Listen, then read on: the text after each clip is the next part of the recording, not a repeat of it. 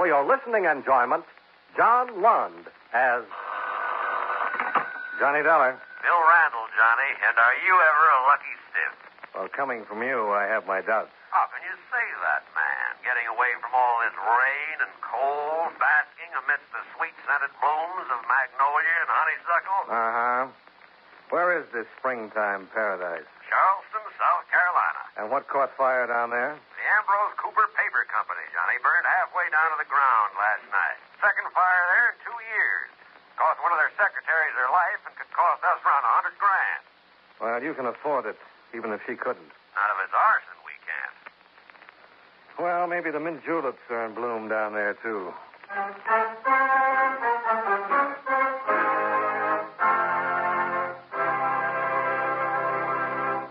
Now for just a few words on the subject of getting things done.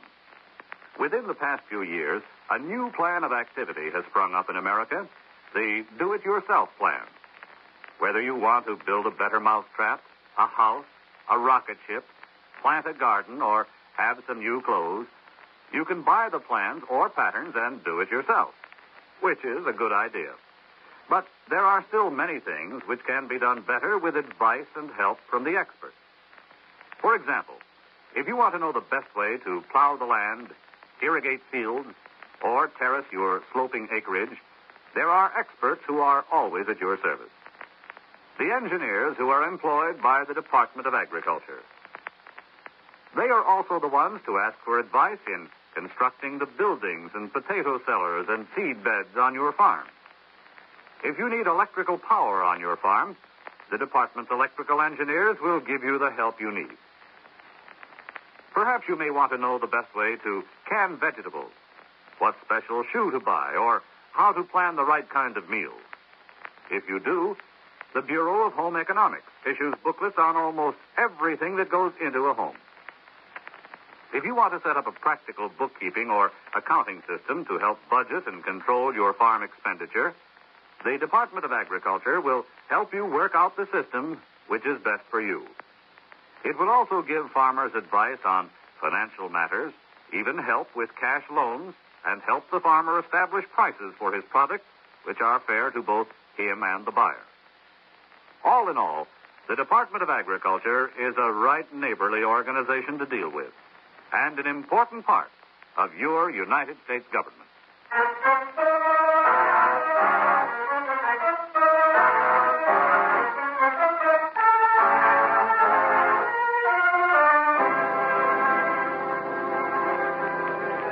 Account submitted by Special Investigator Johnny Dollar to Home Office, Eastern Fire and Casualty Company, Hartford, Connecticut. The following is an accounting of expenditures during my investigation of the magnolia and honeysuckle matter. Expense account item one $53.40. Airfare and incidentals between Hartford and Charleston, where I checked into the Colonial Hotel. Expense account item two $50 rental of a cream colored convertible, which I drove down to police headquarters. Lieutenant Hervey of their arson division was working at the scene of the fire, so I went over to see how he was making out. Only been a couple of hours since it cooled down enough to dig into Dollar, but you sure didn't make the trip down here for nothing. You figure it was torched? No huh? question about it. Come on over here. Yeah, sure. This is where the offices was. The plant itself was back over there. Damage isn't too bad back there, but she sure got hotted up in a hurry out front here. Mm-hmm. Looks like this was a private office of some kind. It was. Norman Cooper. The insurance policy shows that Mrs. Alice Cooper is sole owner of the outfit. That's right. Norman's her son. Oh. There's another Cooper who works for the outfit, too. Robert. Younger brother of old Ambrose Cooper, who died about a year ago. In uh, that other fire. Yeah. But here's what I want to show you. Take a look at that floor. Uh-huh. Deep charring, flaring out from the center. Yeah.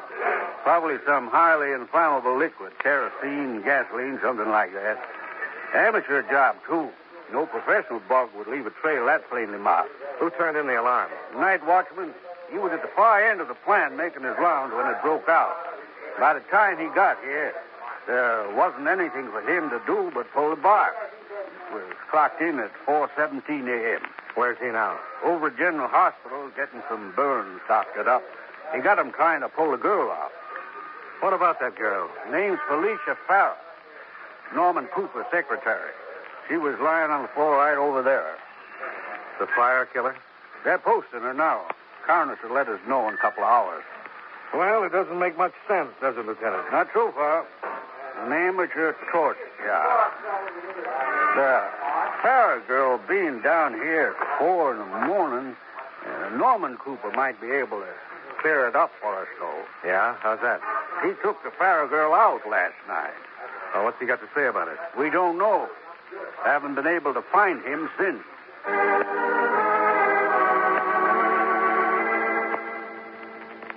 Was nothing more I could do at the scene of the fire, so I went to pay my respects to our policyholder, Mrs. Alice Cooper, whom I found silver haired and gracious, serving tea in her mansion on Legare Street. She fitted perfectly into a picture of the Old South. Her brother in law, Robert Cooper, was also present. He struck a more discordant note. It was so nice of you, Mr. Dollar, to find time from your pressing duties to come calling on us. Actually, I should think that the interests of Mr. Dollar's insurance company would be more properly served in some other way. Just what did you have in mind, Mr. Cooper? From what Lieutenant Hervey tells us, there's definite suspicion that the fire was deliberately set. Your time might better be spent among the criminal elements of Charleston rather than here. Now, really, Robert, I'm sure that Mr. Dollar is a more qualified judge than either of us as to what procedures he must follow. Some tea, Mr. Dollar? No, thanks, Mrs. Cooper. Robert? If you please, Alice. I, I presume one of the first things you'd like to know, Mr. Dollar, is the present whereabouts of my son, Norman. Do you know where he is, Mrs. Cooper? He's away on a hunting trip, Mr. Dollar. He left last night, round midnight. Norman loves to go hunting. It's his favorite sport, you know. He'll be back in a few days to answer any questions you might have. Uh huh. Isn't midnight a rather unusual hour to leave on a hunting trip? Now, look here, Dollar.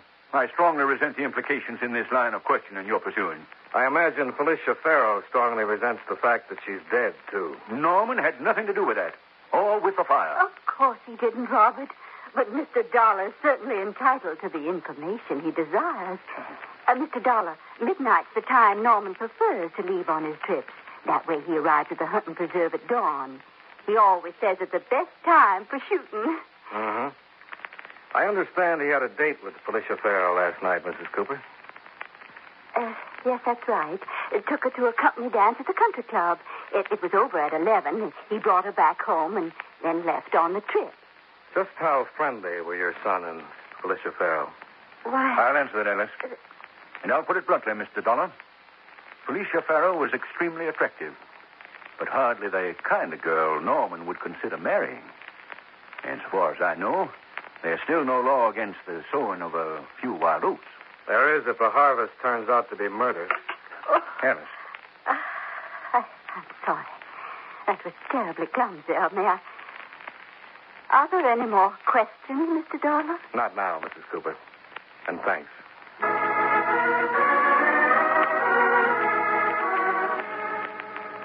Back at the paper factory, I learned that Lieutenant Hervey had returned to police headquarters. So I went to a lunchroom across the street to call into him. Expense account item three, 55 cents. Phone call, hamburger, rare, and a cup of coffee. Hey, uh, mister, one hamburger rare with the works. I figure it's done the way you wanted it. Oh, it looks fine. And that was coffee you said you wanted with it, isn't That's it? right. uh, yeah, there's sugar and cream. No, black. I see, sure thing, sure thing. Uh, See, that sure was a mighty big fire they had across the street last night. Yeah, I guess it was. Yeah, kind of run into bad luck with fires, the Ambrose Cooper folks. the second one in two years they had. Uh-huh. Eh, my, it was real pretty, though it was, though. Much prettier than the first one. Old man Cooper himself got burned to death in that one, you know. He- You saw the fire last night? Oh, yes, I, oh, it was real pretty. The place sure looks like a mess now, though. How did you happen to be around at four in the morning? Well, the night man was sick, and the boss made me take his turn. Oh, he's always doing that, the boss. He kind of makes the fellow mad, too, having to take another fellow's turn like that. Yeah, yeah. Did you uh, see anybody around the place last night? Well, no, there wasn't nobody around that I seen. Of course, it was... Oh, didn't nobody but old Horace, that is. Horace? The old? Horace Singleton. and the night watchman over there. Oh, it's no wonder they're always getting fires with old Horace around. Yeah, why is that? You wouldn't ever need to ask that question, mister, if you'd seen him the way he was in here last night. He came into the restaurant last night? Oh, yes, he always does. He gets to nipping at that bottle of his, and then somewheres around three or four in the morning, he begins to feel like having a little bit of company. So he'd been nipping last night, too. nipping. Man, he was drunker than 40 hoot owls. Oh, he was real happy. real happy, old Horace was. Said he was kind of celebrating his retirement. What time was that? Well, let me see. That was maybe 10, 15 minutes before the fire broke out. But I never figured old Horace would be rich enough to retire, though. I always thought every, every extra cent he made went for booze. How come you didn't tell the police all this? Well, I don't know. Well, I never thought about that, I guess. You think maybe I ought to tell them something about that? They ought to know something about that, huh? Well, they might be interested.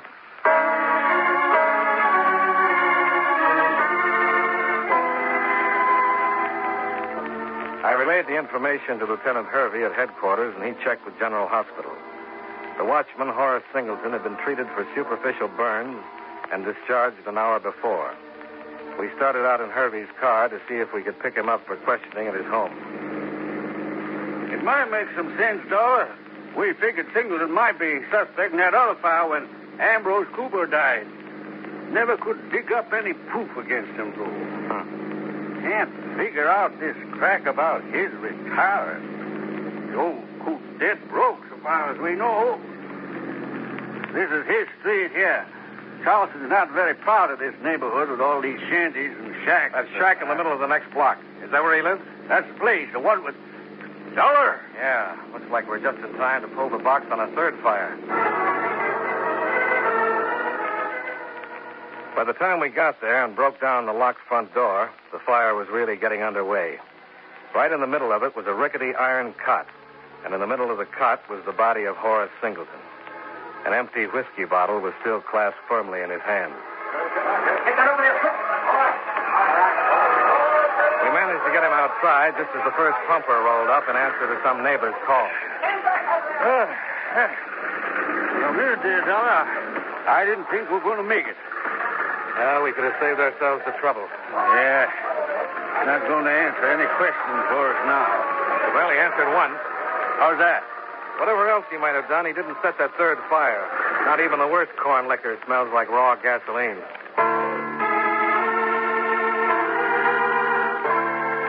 We waited around just long enough for the coroner's man to come out and pick up Horace Singleton's body, and then went back to headquarters.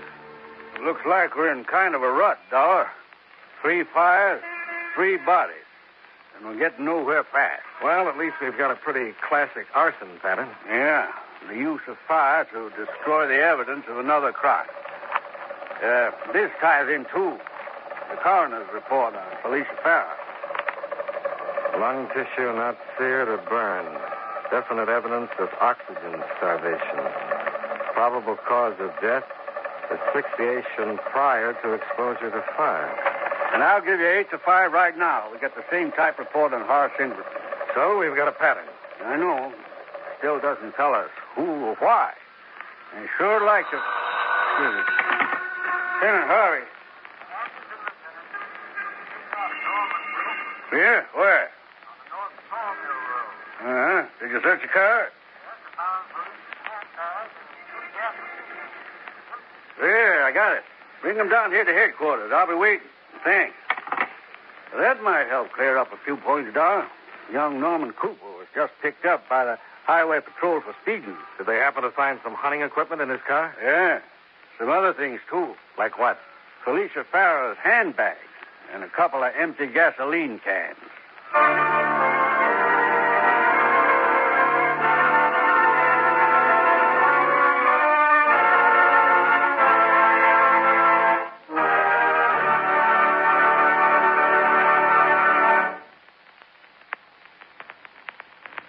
Know, many great men have attained the highest office in our land, the presidency of the United States. Can you guess the name of this man?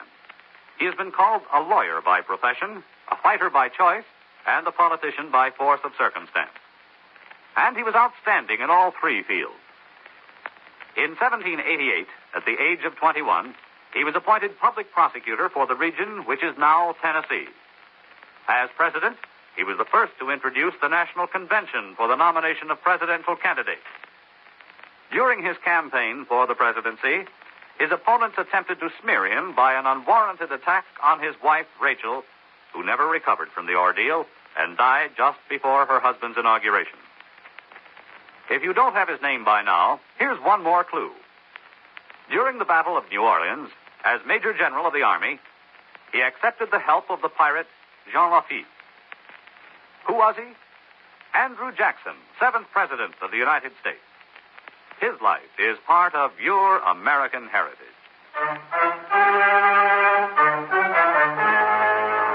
And now, with our star, John Lund, we bring you the second act of Yours Truly, Johnny Dollar.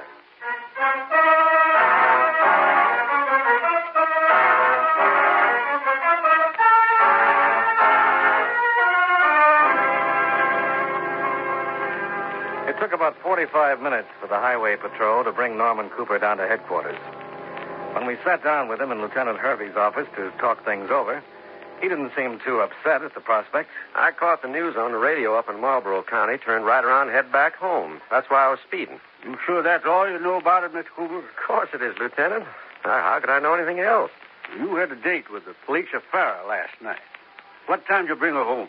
Why, somewhere around 11.30, quarter of 12. Must have been around there. I was ready to shove off for my trip at midnight. Anybody see you bring her home? Why, no, not that I know of. I just dropped her off at her apartment and drove on home. No, I don't think any... Say, what is this? Are you trying to accuse me of having something to do with that fire and Felicia Farrell dying? We're just trying to get some information, Mr. Cooper. Well, I don't like the way you're going about it, Lieutenant, holding me down here, questioning me this way. I think I've got an explanation coming. Maybe you'd better explain how come Felicia's handbag was found in your car. She left it there. Forgot it when she got out. Did she forget those empty gasoline cans, too? Gasoline cans? What do they got to do with this? Mind telling us what they were doing in your car, Mr. Cooper? No, I always carry extra gas along with me in case I run out on the road. That's what happened this time. Look, you're just trying to build up a great big thing out of nothing. Why, why should I want to kill Felicia? Well, I hardly knew the girl. She worked as your secretary. You took her out dancing last night. Sure I did, to a company dance. It was the only date we ever had. The only reason I took her was the girl I usually go with stood me up. Who's that, Miss Cooper? Well, her name's Marianne James, lives at 611 Crescent Drive. She's the girl I've been going with. She can back up what I'm telling you. Uh, we'll check with her. How come you thought I was Felicia's boyfriend anyhow? Didn't the fellow was really taking her out square you away on that? Who are you talking about, Cooper? Well, the man my mother's going to marry. My uncle, Robert Cooper.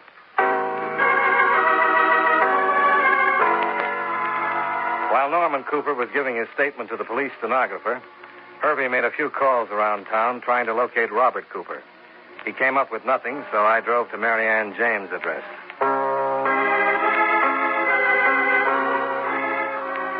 Nobody was home at 611 Crescent Drive, but a gossipy neighbor informed me that Marianne James worked as a hostess and guide at the Botanical Gardens, 15 miles north of town on U.S. Highway 52.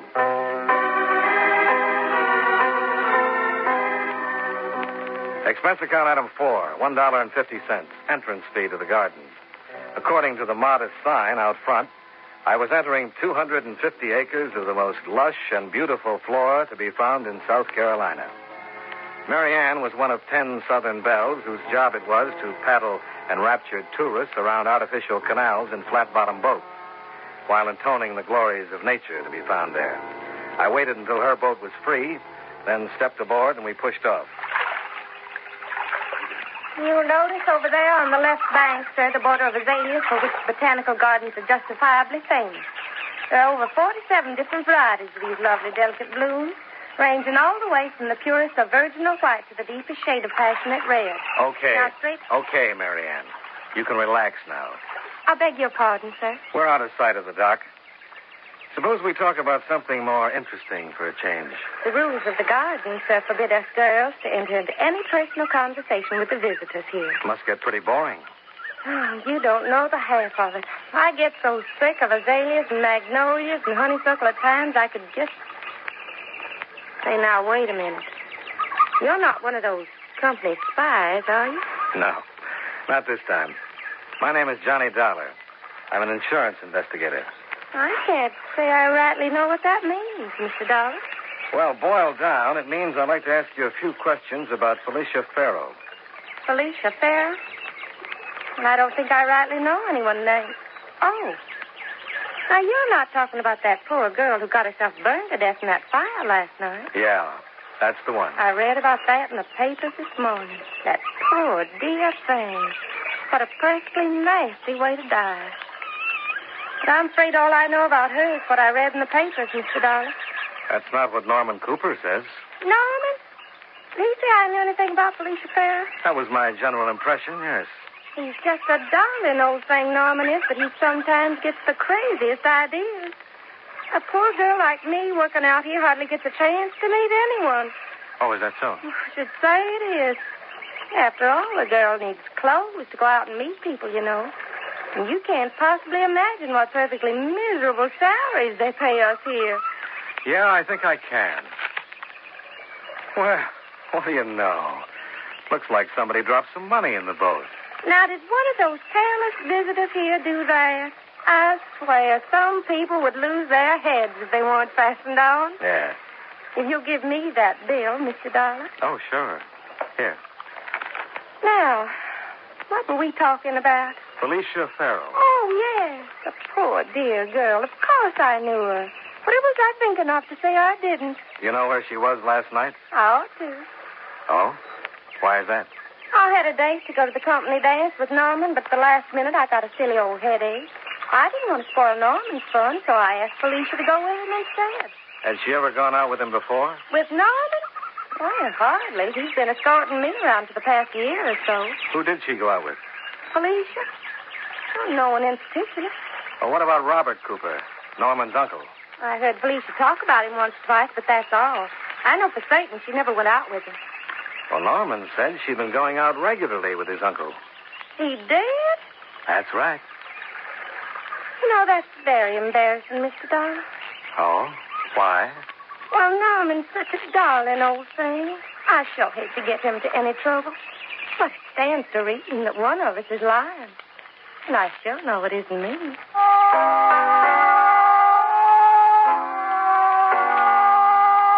After floating around the gardens for 30 minutes more without Marianne changing her story, I headed back to town in the Colonial Hotel. There was a message from Lieutenant Hervey asking me to call him at headquarters the minute I got in. Been checking the bank accounts of the people involved, Dollar, and it looks like it's paying off. Well, it's about time something did. Felicia Farah made a cash deposit of $500 over and above her salary checks each and every month for the past two years. What about Norman's account and Mrs. Cooper's? Nothing there. But Robert Cooper's account shows a correspondent cash withdrawal of $500 two to four days before each of Felicia's deposits. Have you picked them up yet? No, but we will. And it's not too tough to figure now. Well, a blackmail motive might be a little hard to prove without knowing what Felicia had on him. Felicia Farrell has a safety deposit box in the same bank. Can you get a court order to open it? We're getting one now. Care to join us? I don't mind if I do.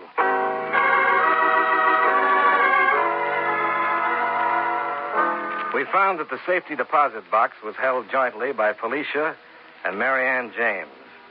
The vault records showed that Marianne had been in to open the box earlier that same day. And the box contained a marriage license, issued a year before to Felicia Farrell and Robert Cooper. You can't ask for a better blackmail motive, Doc. Robert wanted to marry Mrs. Alice Cooper while he's already secretly married to Felicia. She really had him over a barrel. No wonder he killed her. Yeah. The death of the watchman makes sense now, too. Sure, he must have stumbled into it while Robert was killing her and figured he could do a little blackmailing, too. Well, it looks like two down and one to go. Uh, what? Somebody else could have the same idea. Marianne James? The license isn't proof of marriage, but a certificate would be. And she was into this box for something today. If she figures on trying the same thing, Dollar, and uh, Robert Cooper follows the same pattern. That's just what I was thinking. A phone call to the Botanical Gardens brought no answer. It was after 5.30 and the place was obviously closed. There was only one place left to go. 611 Crescent Drive. Oh, hello, Lieutenant. Mr. Dollar. Uh, what are you doing here, Norman? Well, I'm waiting for Marianne to get home. You see, we. You mind if we come in? Why, no, not at all. Thanks.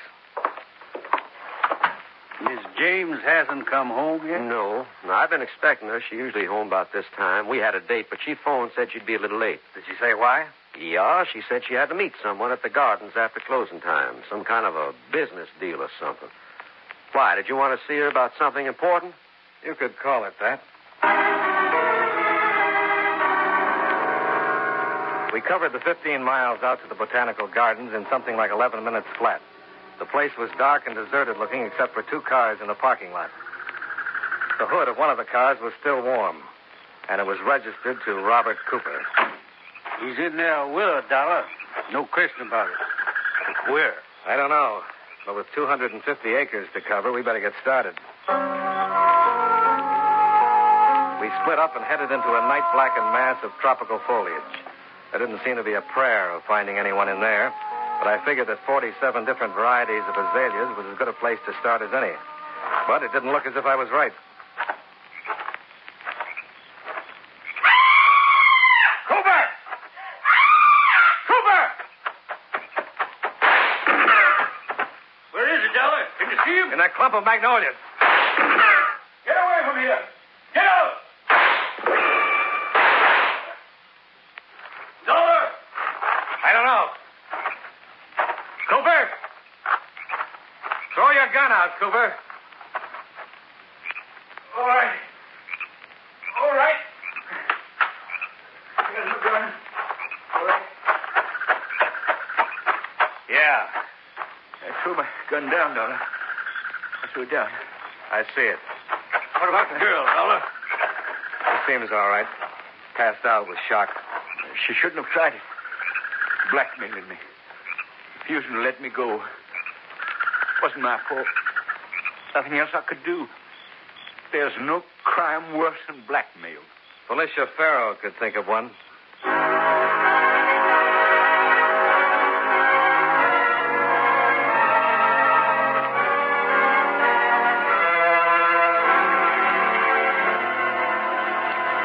Expense account item five, $18.30.